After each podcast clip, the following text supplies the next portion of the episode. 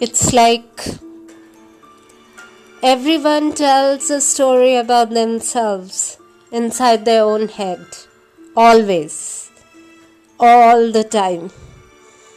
That story that makes you what you are. We build ourselves out of that story. ये ऐसा है जैसे हम अपने आप में खुद में, अपने संसार में ही कहानियाँ बुनते रहते हैं। हमेशा। हर समय। और उन्हीं कहानियों से हम खुद बन जाते हैं। हमारी दुनिया बन जाती है, हमारा संसार बन जाता है। आइए।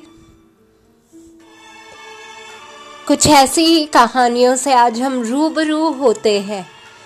कुछ ऐसी ही जिंदगियों से, कुछ ऐसी ही अनोखी बातों से आज रूबरू होते हैं।